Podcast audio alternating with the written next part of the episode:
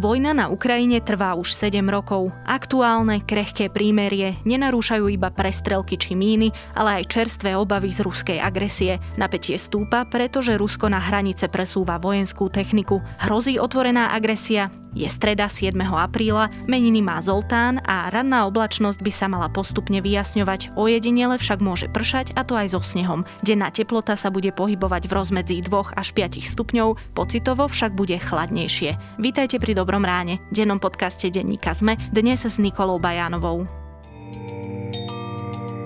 Dátumy, mená či udalosti, taká je zvyčajná predstava o dejinách, ktorú najčastejšie poznáte z hodín dejepisu. Dáte mi však zrejme za pravdu, že minulosť nám ponúka ďaleko viac než len výpočet základných informácií. Je to predovšetkým dobrodružstvo poznávania a fascinácia dobou, ktorá je nám viac či menej vzdialená. História preto ponúka zážitok z cestovania. Cestovania v čase.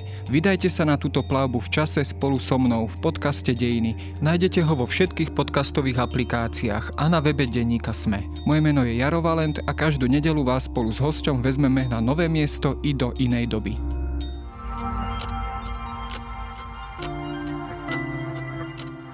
Poďme na krátky prehľad správ. Predstaviteľ Európskej agentúry pre lieky Marco Cavalleri v rozhovore pre taliansky denník Il Messaggero uviedol, že medzi vakcínou spoločnosti AstraZeneca a krvnými zrazeninami existuje súvislosť. Podľa neho však nie je jasné, čo takúto reakciu spôsobuje.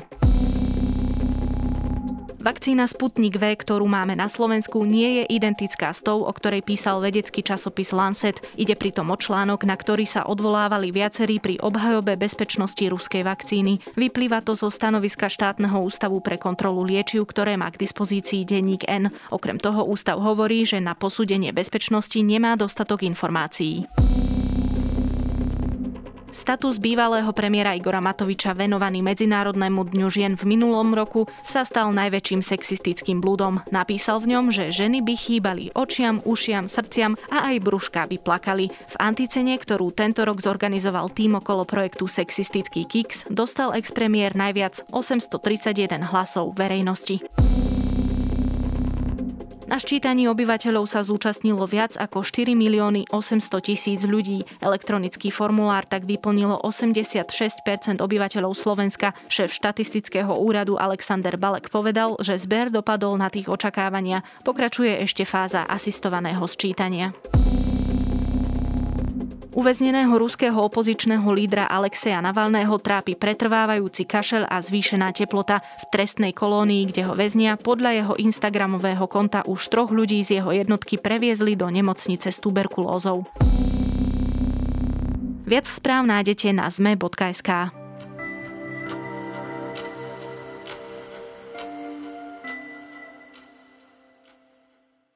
Rusko opäť napína svaly a v blízkosti Ukrajiny zintenzívňuje pohyb svojej armády. Do Čierneho mora sa plavia ruské lode, na hraniciach s Ukrajinou hromadí Vladimír Putin techniku. Vzťahy so Západom sú najhoršie odčias studenej vojny, otvorená agresia podľa niektorých pozorovateľov nedáva veľký zmysel, napriek tomu sa hovorí o možnosti otvoreného konfliktu. O čo presne v najnovšej mobilizácii ide? To sa pokúsime zodpovedať s reportérom zahraničného oddelenia denníka SME Lukášom Onderčaninom. Unverified reports and footage posted to social media appear to show Russian tanks being moved to areas that border Ukraine, including annexed Crimea and territories controlled by Moscow-backed separatists. Lukáš, čo sa na ukrajinsko-ruskej hranici aktuálne deje? Tak v Rusku posledných týždňoch dochádza k masovému presunu vojenskej techniky vlastne do blízkosti hraníc východom Ukrajiny a teda najmä pri Donbase. Ukrajina tvrdí, že ide o batalióny s veľkosťou možno až dvadsať tisíc vojakov, takže nie sú to len ako keby malé lokálne operácie. Priamo na Donbase, v tej oblasti, ktorú kontrolujú separatisti, môže byť až viac ako tri tisíc príslušníkov ruskej armády. A okrem toho teda vidíme aj, že na Krym alebo priamo teda do Čierneho mora sa presúvajú aj vojenské lode z Baltského mora. A ako keby to nasvedčuje tomu, že tá vojenská aktivita je v podstate najväčšia za posledné roky a prímerie, ktoré má ako keby držať už od minulého roka, od júla, tak sa často porušuje. Takže sú tam isté obavy, či nemôže ísť o začiatok nejakej väčšej vojenskej agresie, o možno začiatok nejakej vojenskej operácie, ktorá by mohla viesť k obsadeniu ďalšieho územia na východe Ukrajiny. Vlastne, keď hovoríš, že túto techniku tam presúva Rusko. Ako si to má vlastne bežný človek vysvetliť, keď Rusko hovorí, že vojnu proti Ukrajine nevedie? Prečo to teda tí Rusi robia? Tak tá technika väčšinou zatiaľ, čo vidíme tie presuny, tak sa deje na ruskej strane hranice, takže nie je to úplne priamo, že by prechádzali cez hranicu do toho Donbasu obsadeného, ale väčšinou to práve pri tom prihraničí a tým pádom aj Rusko argumentuje, že však keď môže NATO tiež presúvať techniku po Európe a po Pobaltí, tak prečo by sme nemohli my? A vlastne tvrdia, že to nespôsobuje alebo nepredstavuje žiadne riziko pre Ukrajinu, že ide v podstate o nejaké rutinné zmeny. Oni to úplne nezakrývajú, že tieto presuny sa dejú, ale nie je jasné, prečo ich robia. A takisto vlastne zatiaľ sme nevideli nejaké zásadné možno zapojenie tej ruskej techniky na ukrajinskom území. To porušovanie prímeria na Donbase sa deje väčšinou práve medzi ukrajinskou armádou a tými proruskými separatistami. Takže zatiaľ nemôžeme povedať, že by priamo na územie Ukrajiny, aj keď sa to dá, dá spochybňovať ohľadom Krymu, ale že by priamo na územie Ukrajiny prichádzala tá vojenská technika. Now Kyiv's accusing Russia of preparing to expand its military presence in the separatist-controlled regions of Donetsk and Luhansk, as well as the border with Crimea to the south. Moskva має припинити військове нагнітання. On Thursday, Ukraine's foreign minister called on Moscow to, quote, immediately and unconditionally reaffirm its commitment to a political and diplomatic settlement and a ceasefire regime. Teda napriek tomu sa opýtam, či hrozí otvorená vojenská agresia. Ty už si spomenul, že sú ľudia, ktorí hovoria, že naozaj sa v najbližších týždňoch môže celé toto presúvanie techniky a tak ďalej pretaviť až do nejakého naozaj otvoreného veľkého konfliktu. Ale teda hrozí alebo nehrozí tá agresia? Ja som sa rozprával s ukrajinským analytikom Oleksiom Haranom a on tvrdí, že je to jeden z možných scenárov. Je pravdepodobné, že by k tomu nedošlo úplne v najbližších dňoch a týždňoch, pretože nejaká taká vojenská agresia v súčasných poveternostných podmienkach nie je úplne vhodná, keďže v podstate na východe Ukrajiny stále pomerne zima, tá pôda je premočená na to, aby sa tady premávali nejaké tanky. Takže možno v nejakom výhľade niekoľkých týždňov až mesiacov by mohlo k niečomu dojsť, ale zatiaľ väčšinou sa hovorí o nejakých takých lokálnych konfliktoch. Či už by išlo o prípadné obsadenie nejakého menšieho mesta v oblasti, alebo veľmi kritickou témou sú dodávky vody na Krym, kde je veľký nedostatok vody a niekoľko hodín denne vlastne voda netečie, pretože Ukrajina odrezala jediný kanál, ktorý privádza vlastne vodu na tento polostrov. Takže to je jedno z miest, kde sa hovorí o možnom riziku nejakej vojenskej intervencie, kedy by možno ruskí vojaci chceli obsadiť priehradu, alebo teda nádrže s touto vodou na severe alebo nad Krymom. Ale zatiaľ teda vidíme skôr iba také presuny a nie je úplne jasné, či by to mohlo prerásť až do nejakého otvoreného konfliktu.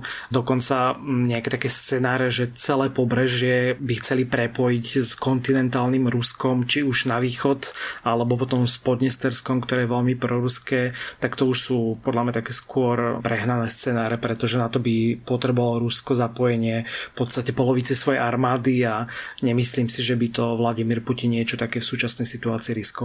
No práve to, že takáto operácia by nebola lacná a Rusko nie je aktuálne na tom, čo sa ekonomickej situácie týka, a teda nie len teraz, ale už dlhšie, nie je na tom dobre. Prečo sa ale podľa teba vôbec rozoberá, že by sa takýto konflikt mohol vo väčšej miere rozpútať? Tak v minulosti sme videli viackrát, keď klesali vlastne ratingy prezidentovi Vladimirovi Putinovi, že Rusko spravilo nejaký výrazný geopolitický krok.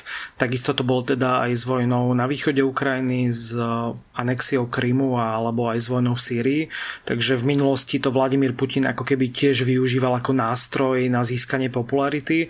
A hovorím to teda aj z dôvodu, pretože v septembri sa v Rusku konajú parlamentné voľby a Putinová strana nemá úplne najlepšie výsledky, alebo teda nie je také dobré, ako mala v minulosti. Takže je to jedným zo spôsobov, akým, akým si možno nahnať lepší rating, aj keď prieskumy v Rusku teda ukazujú, že ľudia sú unavení z vojny na Donbase, aj keď Rusko teda odmieta, že by tam bolo priamo zapojené, ale idú tam nejaké peniaze, ten konflikt je ako keby zamrznutý a dlho sa ťahá a tým pádom je to v podstate nie až tak výhodné, ako to bolo v minulosti, pretože to už ľuďom neprináša ako keby nejaký pocit víťazstva.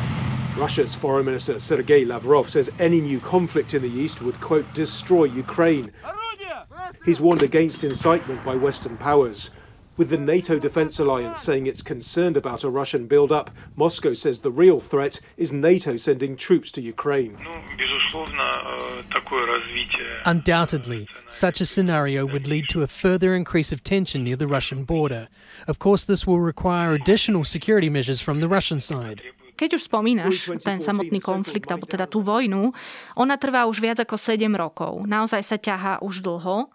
Pripomeňme si najskôr, prečo sa vlastne začala. Tak vojna, alebo taký ten začiatok konfliktu na Ukrajine sme videli vlastne ešte pri nejakej snahe o prozápadnú orientáciu Ukrajiny, takže v čase, keď chcela Ukrajina sa pripojiť k asociačnej dohode s Európskou úniou, tak ju vtedajší prezident zablokoval a následne vlastne tú situáciu využilo Rusko pri tej anexii Krymu a takisto to využili proruskí separatisti, ktorí priamo spolupracovali s ruskou armádou a vlastne obsadili to územie zemie na východe regiónu Donbas.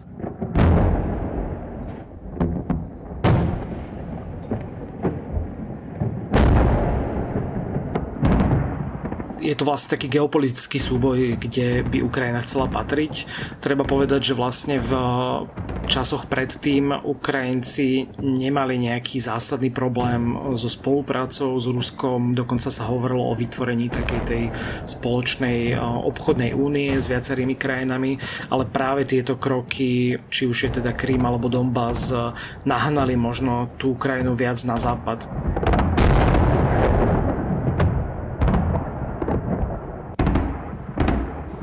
Takže aj analytici hovoria, že vlastne Vladimír Putin je ako keby takým najväčším propagátorom popularity NATO na Ukrajine, pretože kým v minulosti NATO nebolo veľmi populárne a Ukrajinci nezvažovali nejaký vstup do aliancie, tak teraz práve z dôvodu zlej kvality ukrajinskej armády a tej vojenskej agresie skôr zvažujú vstup do aliancie, aj keď teda zatiaľ ide skôr o takú bližšiu spoluprácu a nie priamo možno vstup. A v akom je momentálne štádiu táto vojna?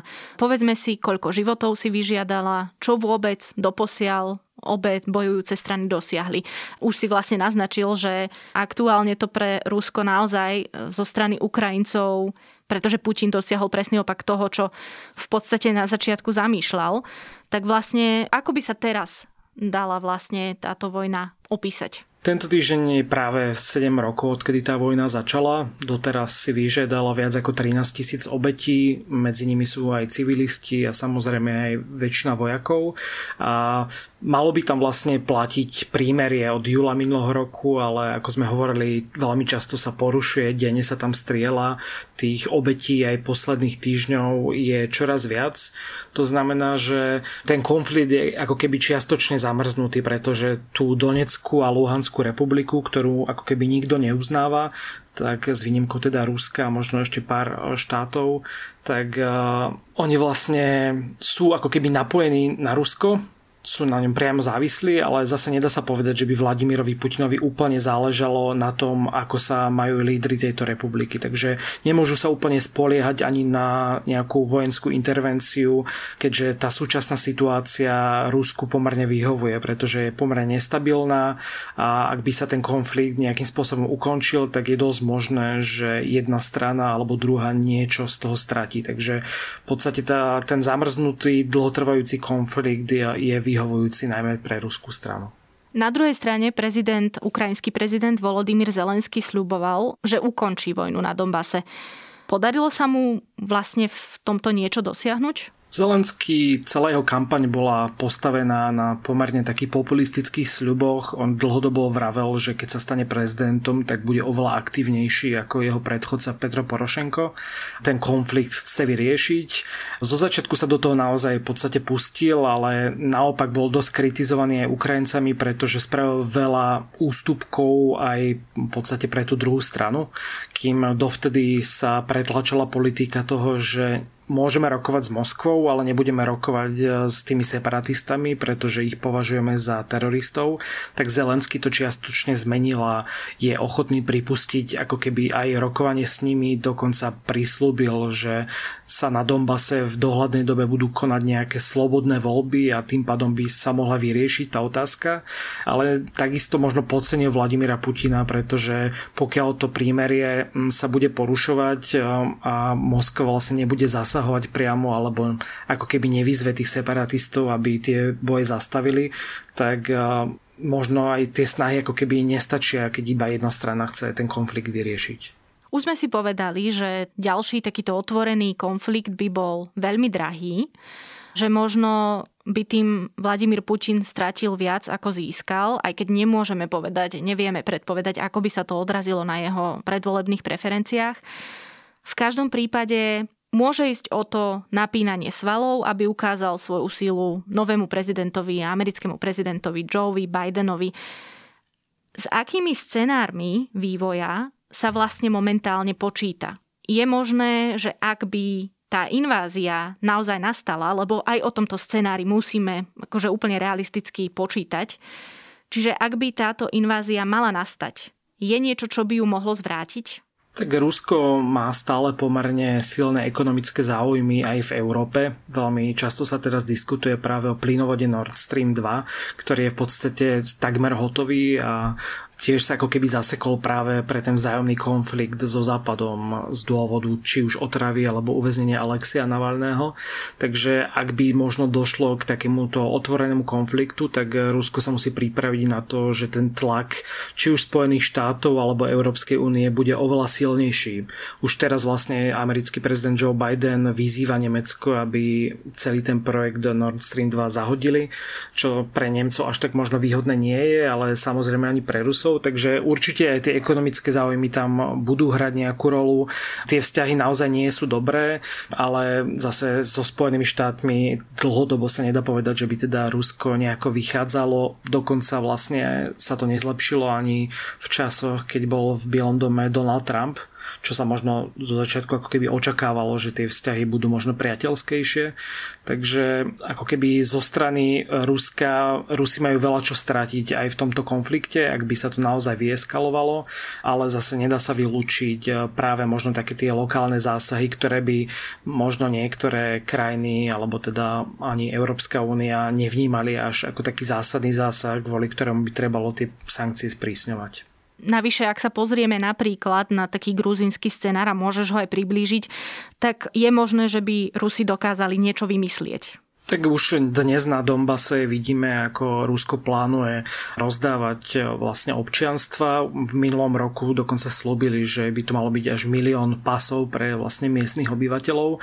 A to je jedna z tých taktík, ktorú využili v minulosti, že vlastne občanom, ktorí či už boli z ruskej menšiny alebo žili v tých obsadených alebo sporných územiach, tak ponúkli tie výhody ruského pasu. Tam treba povedať, že naozaj ekonomicky ten Donbas, odkedy ten miestny priemysel padol, tak tí ľudia sú ako keby ekonomicky závislí na Rusku a mať ruské občianstvo je veľká výhoda a možno to ani nevnímajú z takéhoto politického hľadiska, ale praktického.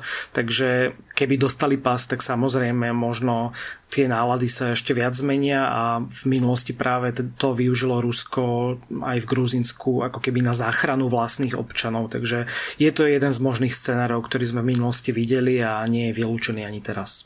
Čo je teda teraz veľmi dôležité, aby sa udialo, aby naozaj neprepukla veľká vojenská agresia? Teraz je dôležitá aj reakcia Západu, aj ukrajinskej vlády.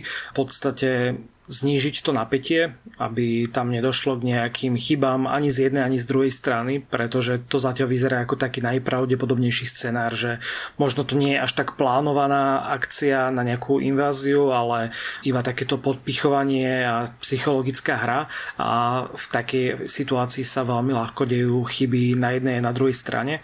Takže sa dá predpokladať, že príde nejaké odsúdenie už zo strany, či už teda priamo Ukrajiny, ktorá to vláda veľmi kriticky komentuje, ale v podstate Európska únia aj Spojené štáty sa postavili za Ukrajinu a teda povedali, že budú stať na jej strane. Včera už aj slovenský minister zahraničných vecí Ivan Korčok odsúdil vlastne vojenské aktivity v tejto oblasti a povedal teda, že sme spojenci Ukrajiny. Takže pokiaľ bude možno viac takýchto vyhlásení a prípadne možno ten tlak vo forme nejakých možných budúcich sankcií, tak je možné, že nedôjde k nejakej väčšej eskalácii, ale samozrejme je veľmi ťažké odhadnúť, ako sa to bude vyvíjať, pretože už nás to viackrát vlastne v tejto oblasti v minulosti prekvapilo. My budeme samozrejme vývoj udalostí sledovať, a to aj so zahranično-politickým reportérom denníka SME Lukášom Onderčaninom. Our concern is predicated Uh, on Russian escalations uh, and uh, aggressions in eastern Ukraine. Of course, we would be concerned by any attempt on the part of the Russian Federation to intimidate its neighbors uh, and our partners. Of course, Ukraine is among them.